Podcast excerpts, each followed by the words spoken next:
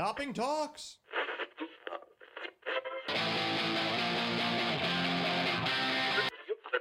One hundred and five hours a week can't be beat.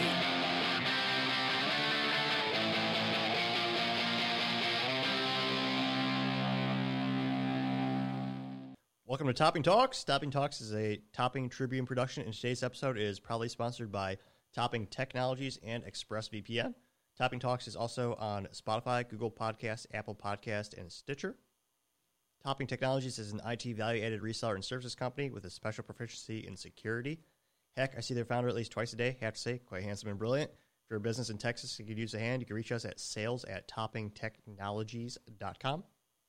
Also, are you part of the 3.6% of Americans who still care about their privacy? If you are, then perfect ExpressVPN can assist. Even though 96% of the stats are made up on the spot, ExpressVPN does give a 100% guarantee via their 30-day back money guarantee. Now, without further ado, I'm proud to say today I'm interviewing Dave Smith, who is the co-founder of Engineering 11 and CTO of Connect. Thanks so much for coming on the show, Dave. Yeah, thanks, Topping. Glad to be here. It's a privilege. So I know kind of winding back the clock a couple of years, but how do you first get into IT? Yeah, so um, yeah, I started out um, out of college trying to do a few little things on my own, kind of a dumb kid thing, and didn't work out very well. So I got a job at Bell and Howell. Um, at the time, Bell and Howell owned a company called UMI, mm-hmm. University Microfilms. Um, University Microfilms was uh, started up by the guy who invented microfilm. Oh, really? Yeah. So um, he invented microfilm for the purpose of sneaking secrets out of Germany in World War II. Yeah. So it was a really fascinating kind of start to a company. Um, really fascinating guy and really fascinating company. Mm-hmm. So he he actually, um, you know, I think he was in Germany and he was helping sneak little, you know, pictures of documents out of the country to the U.S. Mm-hmm. Uh, on really small film, so they could hide it very easily. Oh, people don't realize that big of a breakthrough. I mean, when they say microfilm, it literally is taking like a newspaper and condensing it down to the head of a needle in terms of the size delta of shrinking it down. It's yeah. amazing. Yeah, yeah, it's really pretty cool. Um, so, so he um, uh, he after the war he started this company called UMI University Microfilms Inc. out of Ann Arbor, Michigan, mm-hmm. and uh, he you know ended up basically supplying microfilm and the machines to every library in the U.S., probably around the world, actually. Oh wow! Yeah. So, um, so that was you know a great product, and it lasted for a very long time. Um, you know, so when I started uh, UMI, Bell and Howell in uh, the early '90s, uh, you know, they were starting to digitize it. Mm-hmm. So the um, the first product that they had was a CD-ROM based product. Oh, really? You know, so they yeah, so they um, produced. What they did was they they invented machines that would um, read the microfilm and gener- you know digitize it and then stamp it onto a CD-ROM. So would it still be the small form factor on the CD-ROM, and then when you put in a computer, it would explode the image, making it a lot bigger, or how, how did that work, uh, kind of tech-wise? Yeah, so um, so once once all of the the images basically were stored on the CD-ROM, um, it was it was actually a combination of images and uh, text. Mm-hmm. So when when they digitized it, they took you know all of the pictures and then um, kind of OCR'd all of the text into what's OCR? Just in layman's terms. Oh, uh, optical character recognition. Oh, cool. Okay, sorry. Yeah, oh, no so they um, they OCR'd all of the you know the text from newspapers and periodicals and magazines and everything they have on um, on the microfilm, uh, and that that could go into like a full text search engine kind of thing or a database. So so then the end result was when you put one of these CD-ROMs into your computer, um, you, you know, through our software that could read them, you could see all of the, you know, all of the content on your screen, uh, and then you could search for things using keywords. You know, standard full text search, kind of like yeah. with you know Google is the the most recognized full text search engine on the planet. Um, this was before Google, before Yahoo. Uh, so that's revolutionary. yeah, it was cool. We, um, you know, we ended up um, evolving that over time. Um, so the CD-ROM product turned into CD-ROM in jukeboxes. Mm-hmm. Um, and I don't know if you remember jukeboxes. Oh, yeah. My dad had one. Yeah. Yeah. So um, we had they seem so ridiculous nowadays to think about it, but they were really large jukeboxes with a big carousel, and it would Okay. hold I think 240 CD-ROMs. 240? Yeah, Oh my gosh. yeah. So it had a big carousel in the middle, and it had four actual CD-ROM drives mounted, and the software would make it spin to a particular CD, and there's a little arm that would push the CD out into the drive. Like a jukebox. Yeah, it was exactly it was a jukebox for CD-ROM, um, and that that was um, you know a client server product. So that was obviously a little bit ahead of the internet. Uh, So is that like for their backups or was that for active data or? No, so uh, you know, if you think about a library situation, and, and libraries were the largest customer for UMI, for microfilm, and for CD-ROM. Um, but th- there were other industries, but the large percentage was libraries. So if you go to the library and you sit at a computer, Yeah. and you want to search periodicals, or you want to search dissertations or newspapers or whatever, um, you know, instead of walking over to the rack of CDs and finding one you think might be interesting, you could just search, and in you know, it would the signals would go over the internet, or not the internet, uh, the just the network to the back end server, and the server would drive the jukebox and find the right CDs for you. That's ingenious. yeah, It's- It sounds light years faster than I'm guessing. Before was it similar to a traditional book where you have to go to the what do you call the things where it has all the little mini cards in it? yeah. What's it called? The, The card just- catalog. Thank you. Yes, the card catalog. I remember those old massive displays of the card catalogs or the nice wooden boxes. There's basically like a shelf with a hundred or two hundred of those little boxes. You pull it out and you have all the cards in there.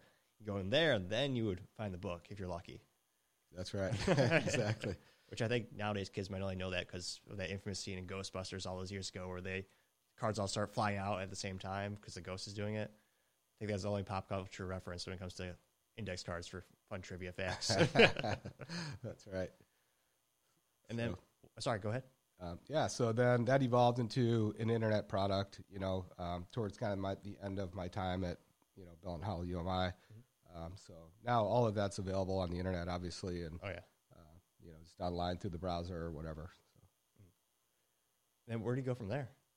yeah, so towards the end of my time at at that company at UMI, um, I was approached to do uh, you know a side hustle project, and I was you know really open to it. Thought it'd be really fun to do that. Um, so um, this guy came to me that wanted a uh, he wanted a Windows application that would produce provider directories uh, for print and web uh, from a mainframe spool file. So, and before this product, and I, there might have been a few others out at the time, but this is, um, you know, one of the early products in this space where it, it used to take an enormous amount of time to produce provider directories at health plans. And, and if people don't know what provider directories are, they were what your health plan would send to you in the form of a phone book so you would know what doctors were in your network. Um, so, you know, that this is before the internet, obviously. Yeah, so a phone book for doctors basically, so you can know exactly you know where to go. That's right. That's pretty cool. That's right. Yeah. So we, we developed that, um, got it out there, and it, and it sold. You know, made some number of deals, and um, you know that was kind of rolling. And the same guy had a different idea. He, he, he had an idea that he wanted to web enable, and th- this is in the early um, mid mid '90s, um, coming up, yeah, like '94, '95, somewhere in there. Um, and he wanted to build a platform that would web enable a claim system.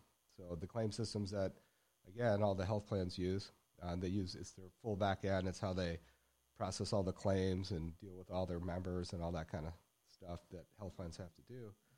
And uh, he wanted to build uh, a layer for it that would um, web enable transactions on the back end system.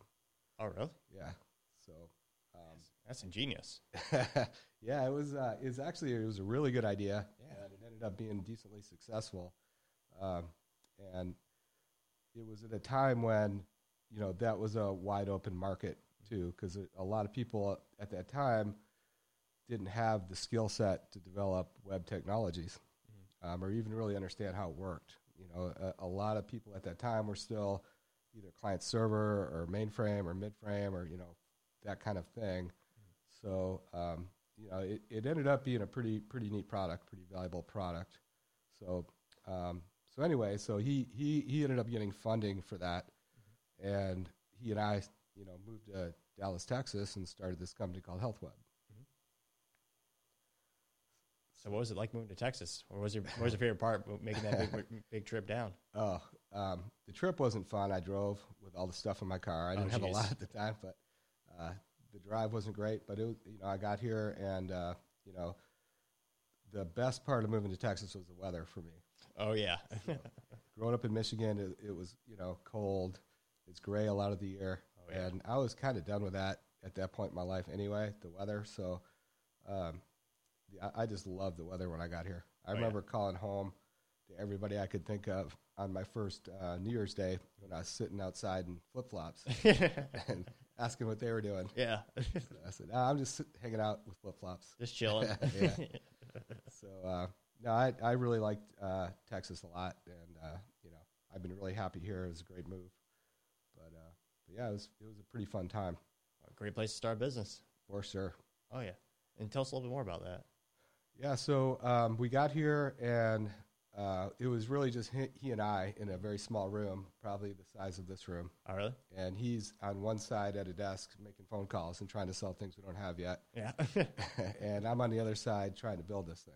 yeah. So um, we got you know we got a nice a nice kind of MVP out, a nice version of it out that worked, and we were able to get that going at uh, a kind of a friendly health plan. People we do there, and rounded it out a little bit, and you know we ended up obviously hiring people and all this kind of stuff. But yeah, so we um, you know we we had a really really fast growth cycle there at HealthWeb, where over the course of a couple years we ended up with you know, somewhere in the neighborhood of 15, I think, cu- paying customers. You know, That's awesome. Yeah, and you know, these are large health plans. They're decently sized health plans. That uh, it was a decently expensive product. I, I can't remember what it costs now, but um, we were doing okay. You know, Yeah. we we had started the business. We got it off the ground. We had customers. We had good software, and um, you know, we were we were running.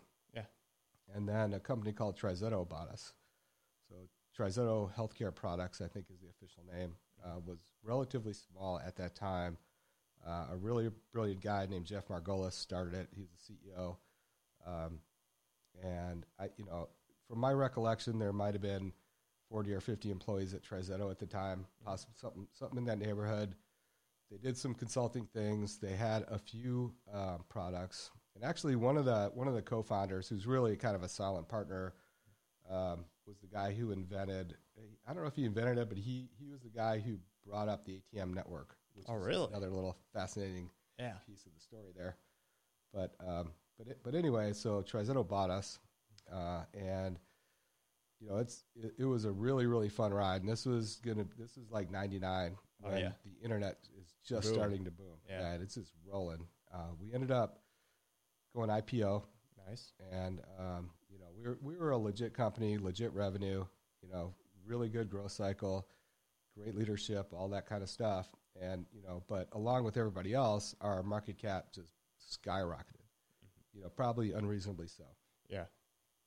Uh, and so um, prior to the crash, the subsequent crash to the boom, um, you know, Trizetto was able to buy a number of, of companies uh, through acquisition, use that capital, and um, really become a powerhouse in you know the healthcare field.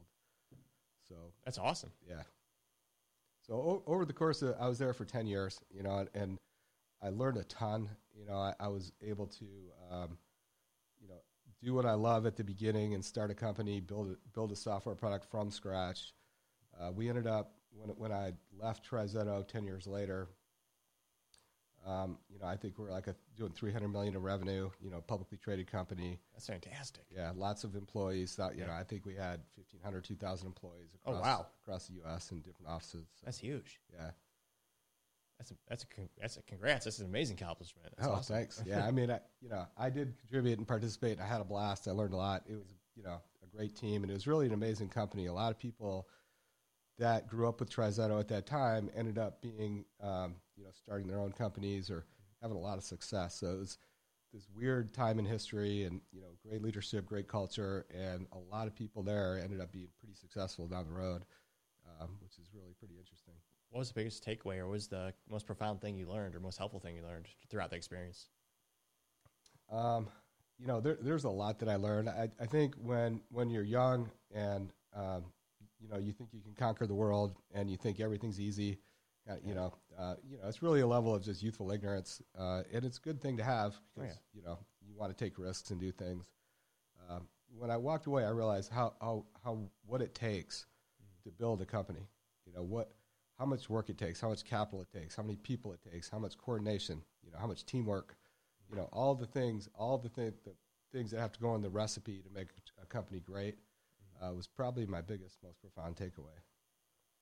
Oh yeah, and those are important skills. Do you, you- I, I know you utilize them a couple more times. Yeah, for sure. And then where do, where do you go from there? Yeah, so um, towards the end of my time at Trizetto, I you know I'm a hockey player. I Yeah. um, I played hockey my entire life. I still play. At least- Awesome. At least, I try to play. What, what position? Uh, well, I, I was as a kid I was a centerman, so Yeah. I played center. Uh, nowadays, I'll play wherever's needed. Yeah. You know, any type of forward. I'll play any position other than goalie. Yeah, that's awesome. Where do you play at? You part of? Are you part of a couple of leagues or? Yeah, so um, you know the Dallas Stars run operate uh, I don't know eight rinks or so around the Metroplex. So it, there's rinks in Farmers Branch, Valley Ranch, McKinney, uh, you know spotted across town, Richardson, Plano, um, Euless. So there, there's one in Mansfield now. So yeah, there's a number of rinks. I usually play either at Farmers Branch. I played a lot of my time there, Valley Ranch. Um, in the early days, and uh, play at McKinney on Sundays now. So it's kind of all over the, the Metroplex. That's awesome. Yeah. I haven't been on a hockey ice rink in quite many years, but I still finally remember going skating going up. yeah. Yeah. It's a good sport. It's a lot of fun. Oh yeah, Yeah.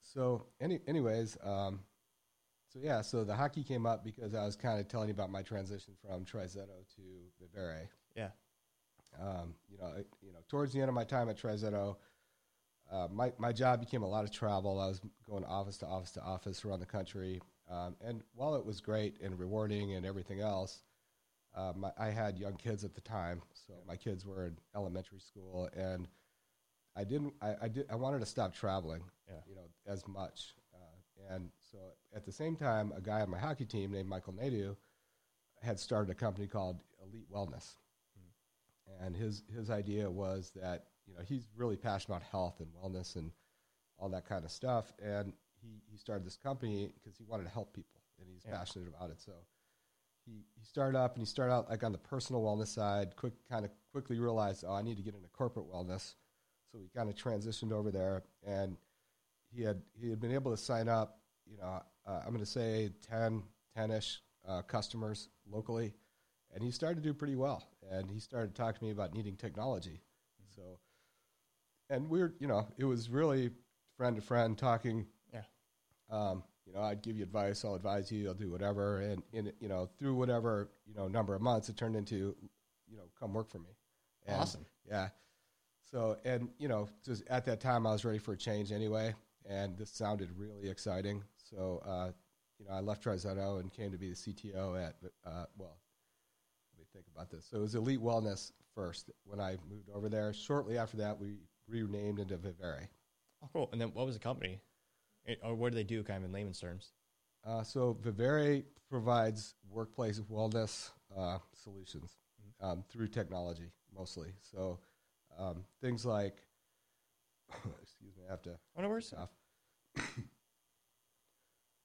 um, so if you know if, th- things that at work, if you have health insurance, uh, a lot of companies have uh, an accompanying wellness program where if if you if if you have a chronic condition or if you want to lo- learn how to lose weight or you want to generally get better um, make better lifestyle uh, decisions and learn how to do those things that's usually what the wellness programs do.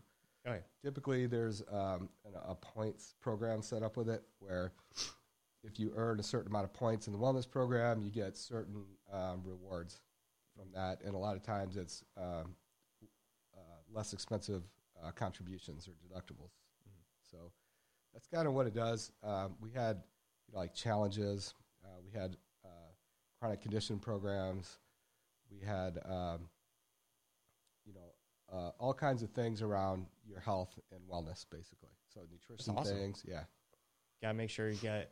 That's one of the hardest things is how do you gain the attention of someone where you want to help them do a security compliance training or a health initiative. I mean, giving them incentives with those points helps out a lot. I mean, I remember when I used to work at HPE, we had a similar software program or software suite. We would sign in, tell them our steps for the day, and it'd help us get lower premiums and all that kind of good stuff. So definitely, it, it works. Just got to keep them interactive and inter- interesting. Yep, that, that's right. Yeah. So yeah, we had all the fitness trackers and all that stuff wired into the platform. So yeah, It's, it's a brilliant idea too, and it gets this race down lower because it keeps people healthier. yeah. Win win. I always kind of said it's it's the best thing going until they come up with magic drops, you know, or Oh, something yeah. like that, where you can you know, everybody can be healthy without doing anything. Oh yeah, right. I mean, science is getting close to magic. We're not there yet. Not yet. Maybe someday. Hopefully Just soon. Take one pill and you look like Arnold Schwarzenegger and just jacked and you're ready to go. That's right. That's the dream. right. And then, what was your favorite part of working at at that company? Uh, so Vivere was just a blast. You know, it was really a, a microcosm of a really cool company, a really cool culture. Um, we, there we grew really fast as well. Uh, we had uh, I don't remember how many years, but like four years of doubling, doubling, doubling, doubling. Oh, wow. Yeah, and that, that was another thing where I, was kind of fortunate to hit hit a timing cycle where it, it wasn't a well known thing, and by the time you know I was at the end towards the end of it, everybody knew about it. Everybody had one. Yeah. So, um, so part of it's timing, but part of it's just you know Michael's entrepreneurial spirit, and you know it was just a, it was a fun company to work for. You know, and, and again, we went from very very small, uh, very few people, uh, pretty unsophisticated company to a pretty mature company. You know, I think we're somewhere around fifty million a year. Oh wow, Um, you know, um, when Virgin Pulse bought us, something in that range, 50, 60 million. That's awesome. And then, what was it like working through that transition when uh, Virgin bought you guys out or acquired you? Yeah, it, was that was I, you know I enjoyed the whole ride to be honest with you. That that you know it, there are stress points when you're getting bought and everybody wonders if they're going to have a job and all this kind of stuff. Um, and you know a, a lot of people didn't have a job and it's unfortunate, um, but it is what it is. And you know when companies get bought, that those things happen. Um, but you know I, I was honestly uh, really surprised by how uh, welcoming Virgin Pulse was. I was really surprised at the culture they had, uh, and just the you know the, that company too had a great culture. You know, I think a really really good leadership team at that time, and uh, you know, it, for me it, it ended up being pretty fun. Yeah, So that's awesome. And then, what was it like? You it was the next company when you started Engineering Eleven, or where do you go from there? Yeah, yeah. So towards the end of my time at really Virgin Pulse, so Virgin Pulse bought Vivere, uh, and I think I was in a two-year period of time, you know, a transitionary period of time at Virgin Yep. Pulse where, um, you know, I, I was a VP on a global engineering team and building out some teams and build, you know, really making taking the things out of the Vivere system that uh, that they wanted on the Virgin Pulse side. So it, it, and it, and it was fun. Um, you know, it, it probably wasn't you know my long term plan, and probably wasn't their long term plan to have me there anyway. So, um, you know, coincidentally, um, I bumped into Michael again, Michael Nadu, Oh, really? really in the hallway, and it was a, it was a kind of like you know we were both like, Hey. oh hey, what's up? Uh, and we just started a conversation, you know, not with, with no intentions. We just started talking. What are you doing? What are you doing? And you know, it turned it turned out he had some ideas, and I had some ideas that I've kind of been brewing on. And you know, um, I kind of describe it like it was like Reese's peanut butter, where peanut butter and chocolate came together yep. and you know it just worked out. So Michael and I were talking and forming some ideas. You know, me knowing my time at Virgin Pulse would be coming to an end. Uh, he wanted to get back into software, um, doing software things. And he had he he had a really good idea to build a hiring platform, kind of a whole different twist on hiring, which we've done. Um, but you know, back then it was just an idea. So we we talked and we ended up forming uh, Engineering Eleven. Uh, you know, I think um, yeah, two years ago, two and a half years ago. Uh, I'm not great with remembering the dates. Ah, no worries. but, uh, so, so yeah, so I, you know, my transition from Virgin Pulse to that was uh, again another s- smooth transition. I was very fortunate to kind of jump right into there. Uh, and uh, so yeah, we started Engineering Eleven, and you know, shortly after that, very shortly after that, we started working on this product called Connect. Mhm.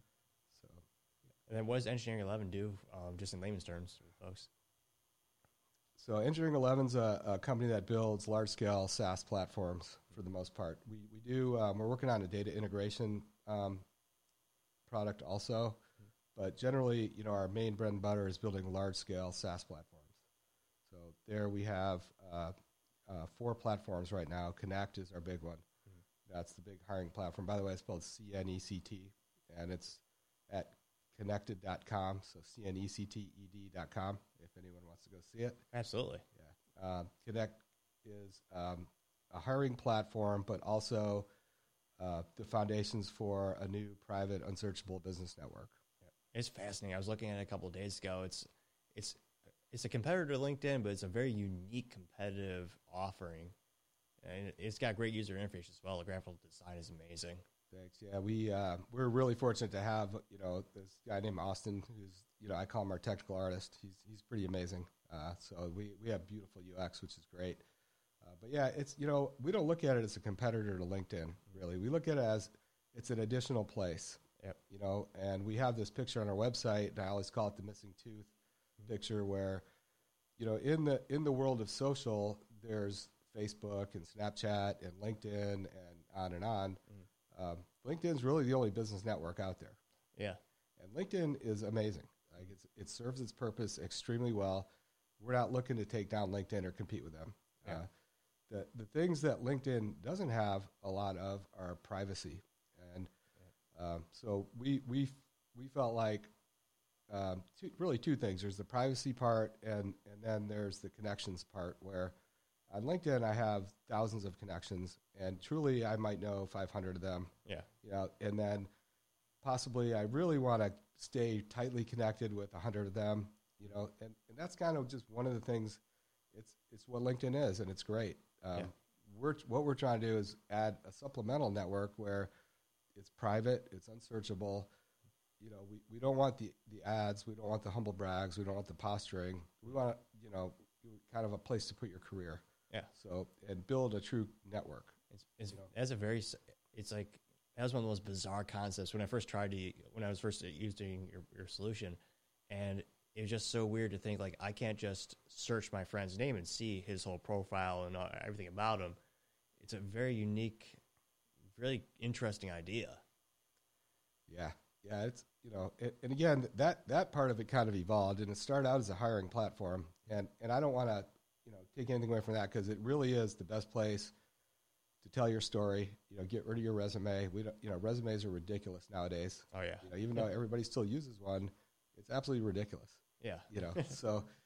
Um, and, and I think there's a stat I can't remember what it was in one of our ads that resumes were invented in like 1892 or you know Yeah. something like that, and they really haven't changed yeah, except you know you, you don't write them on a tablet anymore. You type them in. But in any case, you know resumes are certainly outdated. I think we all can see that and agree to that. Oh, yeah.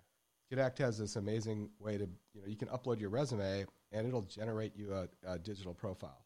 That's really cool. Yeah, and then we have a first impression video we call it where you can do a really short video and introduce yourself. Say tell your story a little bit. So Yeah, and then you can use that to apply to jobs within Connect and uh, external to Connect. You, know, you can download it as a PDF. You can generate a shared link, and and you know all these things can be private as well. So if you know I can generate a link for you or employer one, employer two, employer three, then I can take those links away if I want to. All so right. um, you know it's kind of built around that whole concept that you control your data. yeah. You know, and that's really something we're trying to support and get to.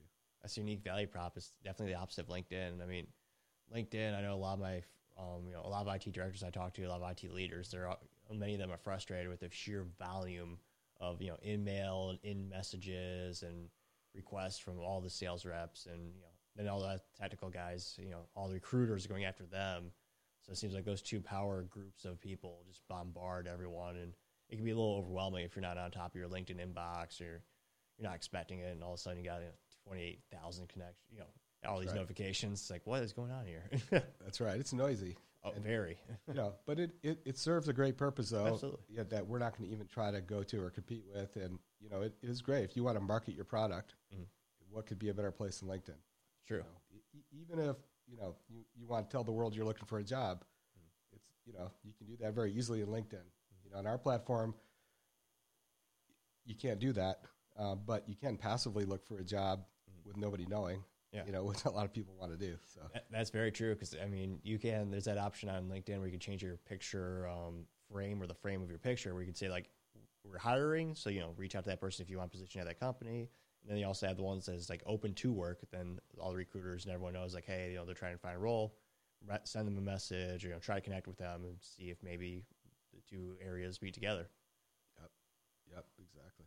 Yeah, and that's that is really cool. And then, what do you think is going to be, or what's what was the biggest challenge thus far building this out? Or Building CNECT. yeah, Um, yeah, it's a big project. Like it, it really is a big project. We're, we're um, you know a startup company. We, we don't have unlimited resources, so it's been it's been uh, it's actually been a lot of fun, but it's also been challenging because you know we're we're trying to do some pretty big big things, and we have a relatively small team. could- You know, not even close to LinkedIn or anything yeah. like that, or Indeed or whatever. So, um, you know, it's been a challenge. Um, that uh, you, you know to get to get the features we want, get the robustness, get the depth we need in a product of this scale. You know, with the team size that we have. So wh- one of the ways we do that is, you know engineering 11 is really a different kind of model than most companies you've probably ever heard of. Excuse me, I'm just getting over a cold. no worries. Um, so, what, you know, Engineering 11 has what we call a closed open source model. So, companies that are our partners, so CNECT's a partner of Engineering 11. We have three other platforms.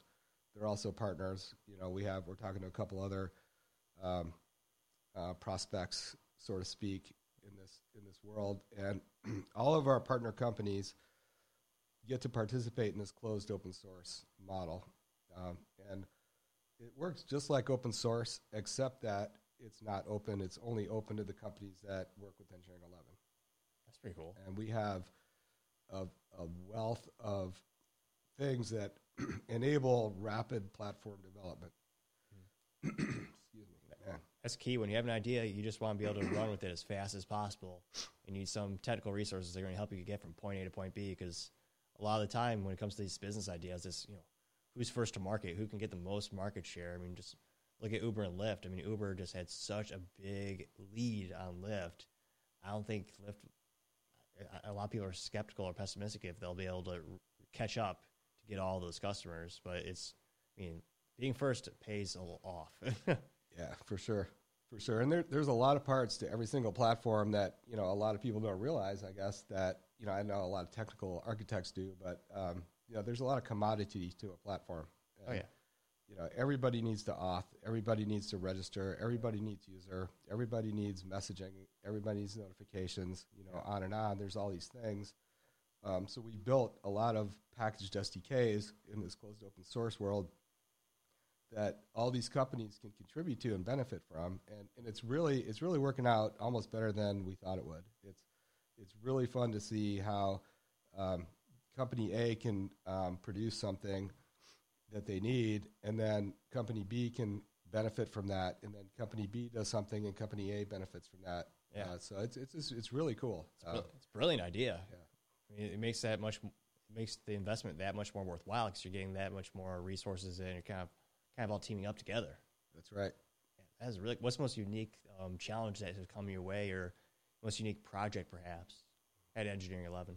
Um, the most unique project. So we've had, you know, we've had a lot of challenges, and I will say it's been really fun. Um, and- and when I say challenges, we we we have a really s- smart team. So I've been able to cultivate um, people over time. You know, I've been through a lot of startup stuff, and um, I've got to know a lot of people. So at Engineering Eleven, we tried to pick really handpick the right people to start this up. We use, you know, a principal model where um, you know, we don't have a lot of hierarchy there. We don't have VPs and director. You know, we have a VP, but um, there's no hierarchy. So Yeah. we all just work as a big team, and we don't have middle management. You know, but Yep. we do have principals. So we have principal product manager, principal software engineer, principal, uh, you know, UX, and these, you know, down the line of disciplines.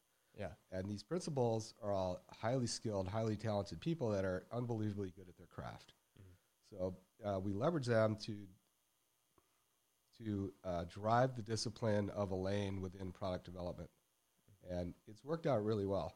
Uh, you know, so we the only way we can do what we do is to work with a high level of discipline. So consistency is really really important in our world because um, if we're going to do all of these things, you can't go and you can't learn something every day when you're trying to add a new feature or whatever else. And, Yeah. and by learn something, I mean you get into the code, or you get into the Jira board, or you get into wherever, and you have to learn it. Um, so our, our our model is a highly consistent model where you really don't have to. We use a highly consistent set of design patterns. We compose our software the same way.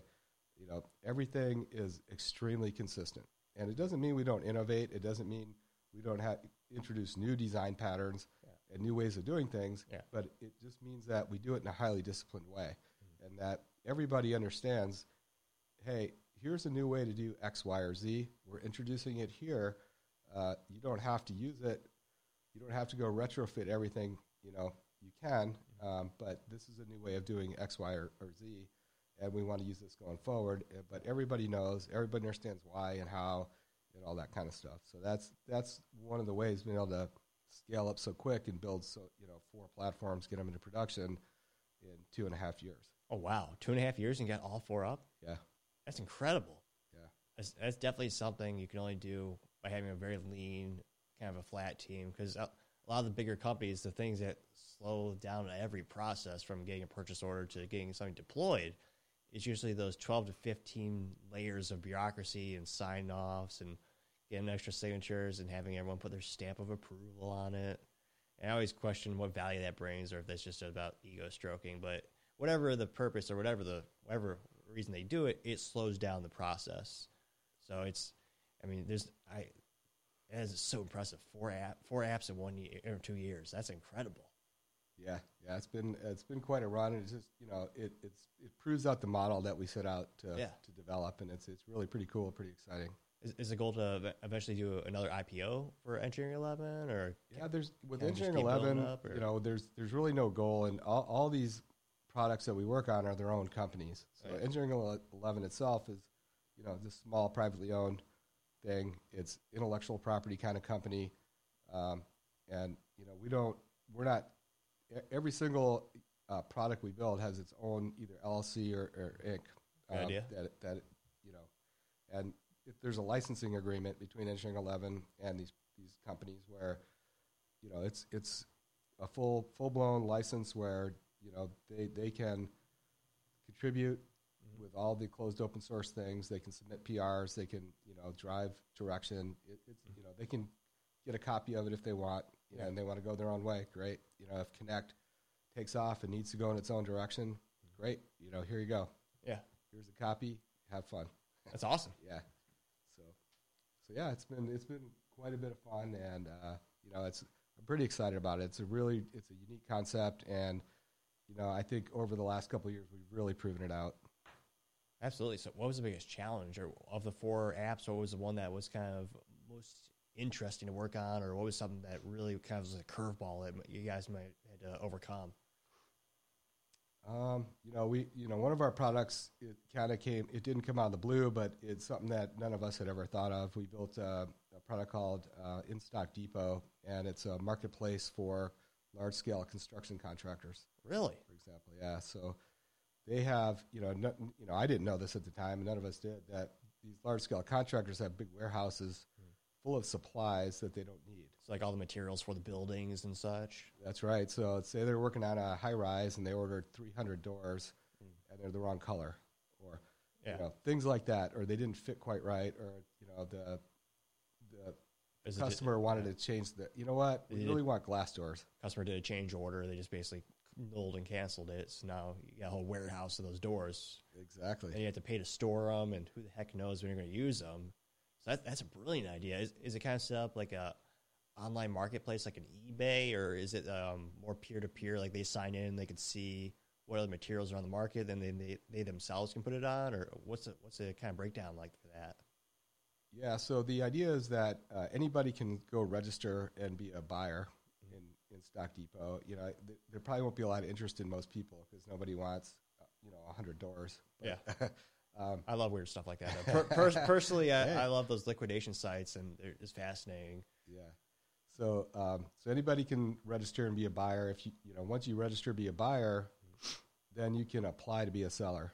So, uh, Cool. there's, you know, if you if you're if you're legit, you know, you can become a seller through this application process. You have to set up, um, set up some, you know, monetarial things. You have to we have to prove you're a business and all these things. But, you know, once you're a seller, then you you know, it's like Facebook Marketplace kind of Oh yeah, thing where they can go just list items for sale and they show up in the search and you know um, people can say hey i need i need this um, you know box of three 3000 tiles Yeah. 3000 boxes of these tiles you have uh, and they message back and forth and agree on a price you know there's a set price and people can just click buy it oh yeah, like buy it now on eBay or something like that. exactly so if they just if they you know all the purchasing happens in the platform so Oh, so it's an e-commerce as well. yes Oh, first, so you secure the transaction on there. that's right so That that's yeah. key. That's that's one of the biggest concerns when it comes to online buying stuff. Whether it be, I mean, that's why a lot of people trust eBay is because they'll have those. Like I know they for they're famously they purchased PayPal, kind of facilitate all those transactions because you can trust it. If because if you got screwed over, you could file a claim and then PayPal will cover you. That's kind of why you. That's why they earn their commission basically. And I mean, for some websites, it's kind of like the Wild West. It's like, okay, yeah, send a wire transfer or you know, check, and which I don't recommend to anyone, but it's just that that fear slows down business dramatically, and I'm sure just destroys sales. Like if you don't have that trust, no one's going to use it. So the fact that you can have that all in house and you can facilitate that transaction between the multiple parties, I mean, that's invaluable. Yep, yep. So yeah, that's exactly what we do. And so we take, you know, InStock Depot gets a little piece off the top. That's Of how course. it makes its money, and Absolutely. we distribute the funds to where they're supposed to go, and that's kind of it. And then the, the buyer and the seller have to work out the exchange of the product, whether it's shipping or pickup or Mm. you know whatever it happens to be. That's awesome. Is that all over the U.S. or are you guys uh, kind of focusing on a certain geography or just anywhere in the world? It's well anywhere in the U.S. Oh, Um, cool. Yeah, and we're um, you know we're just starting to launch it right now. So we have um, you know two two contractors that are spinning up right now. Oh, cool. Yeah, and adding all their items. So Yeah. so yeah. Is it is it as simple as you know you go into the warehouse, take a couple pictures of the smartphone, throw them in the app, send a request price, and Pretty much. Oh, you know, awesome. you, you go you go in there with an iPad probably, Oh, yeah. and you take your picture and you type in, uh, you know, the brand, the type, the description, the quantity, the price. You know, you put your location on a map of, Of approximate location. Um, you know, th- and you, you can add in other. You can add manufacturing number, part number, all these things if you want. Um, and that that all ends up in the full text search. So if someone's looking for a very specific part number, even easier. you know they can just copy that there and you know if, we, if there's one there if it's in stock they can buy it so What's most un- what's the most unusual item you've had on the platform thus far? uh, you know in in the test environments there's some really funny things oh, really? i can't remember off the top of my head like um, you know somebody was selling a software engineer for example Oh I yeah. guess just people joking around but um, you know it's just it's just weird things you know that you know i don't know things most people never think of you know Yeah. just construction parts you know um, there's obviously things everybody knows like doors and windows and things Yeah. like that but there's you know i don't know a piece of metal Yeah, I mol- don't, moldings, screws.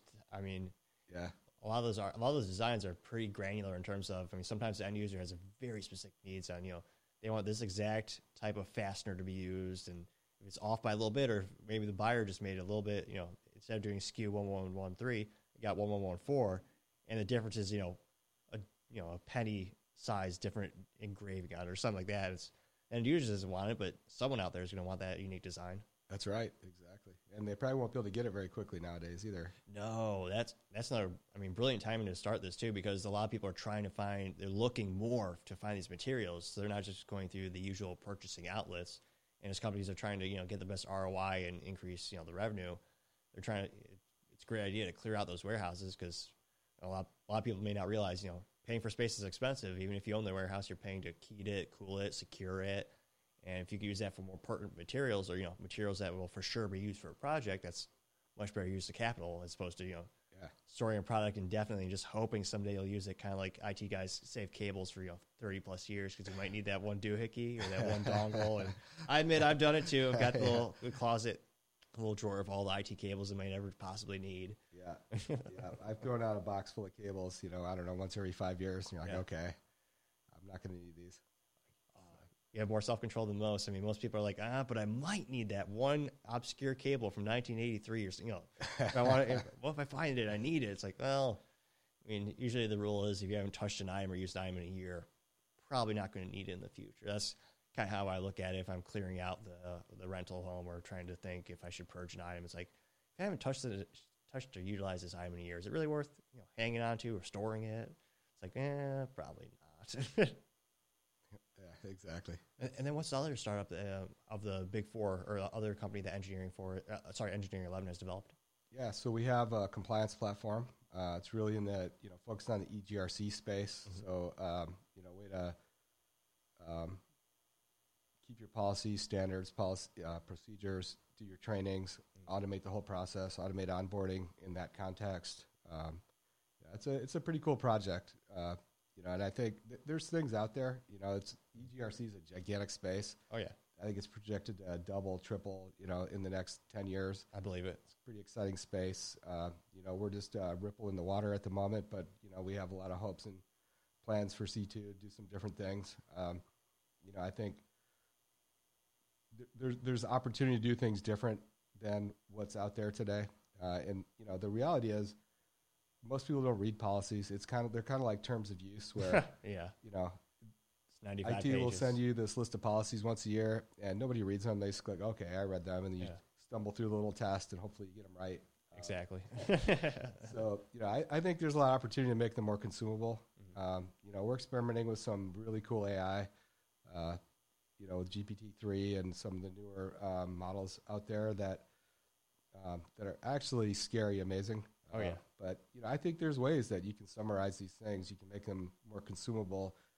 You know, you can deliver things in smaller pieces over time versus here's 12 policies that you're never going to read yeah, you know, um, you know, and, and there's this whole notion that we've been driving towards of asynchronous communication.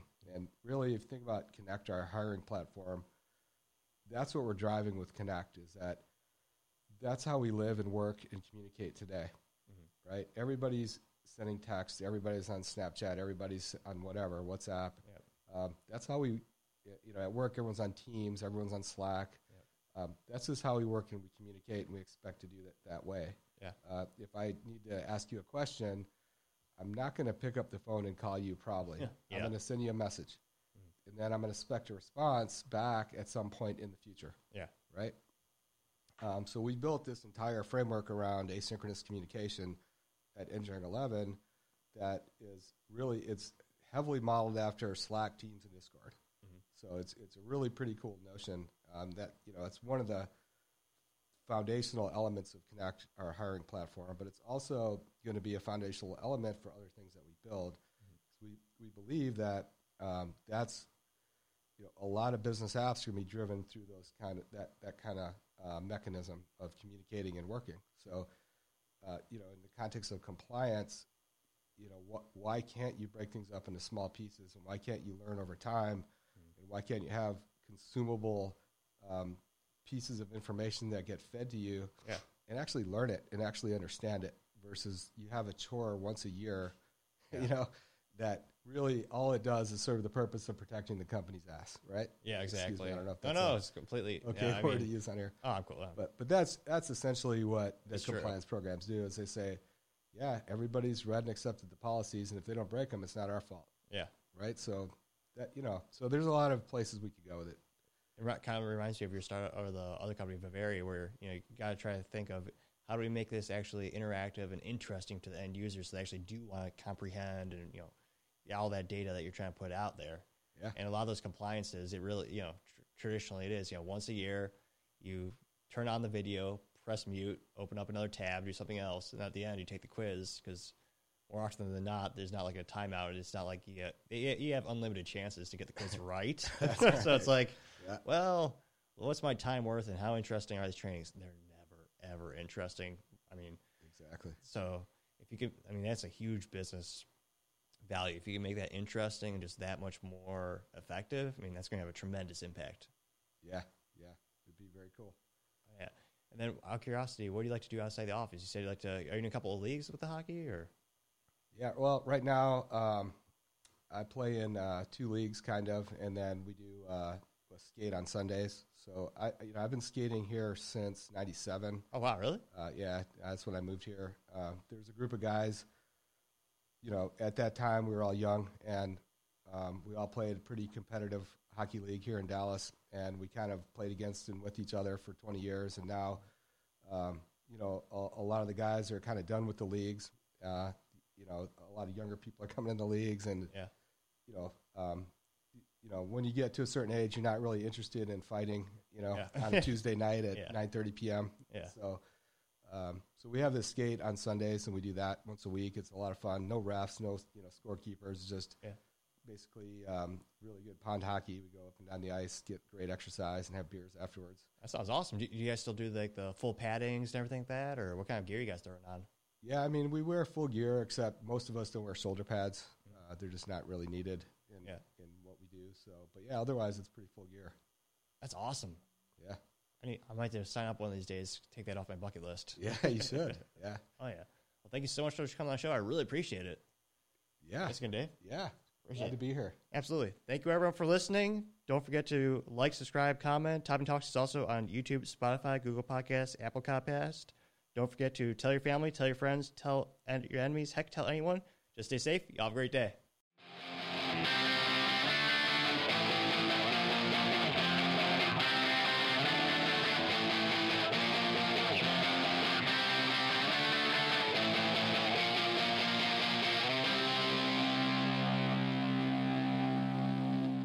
Talks.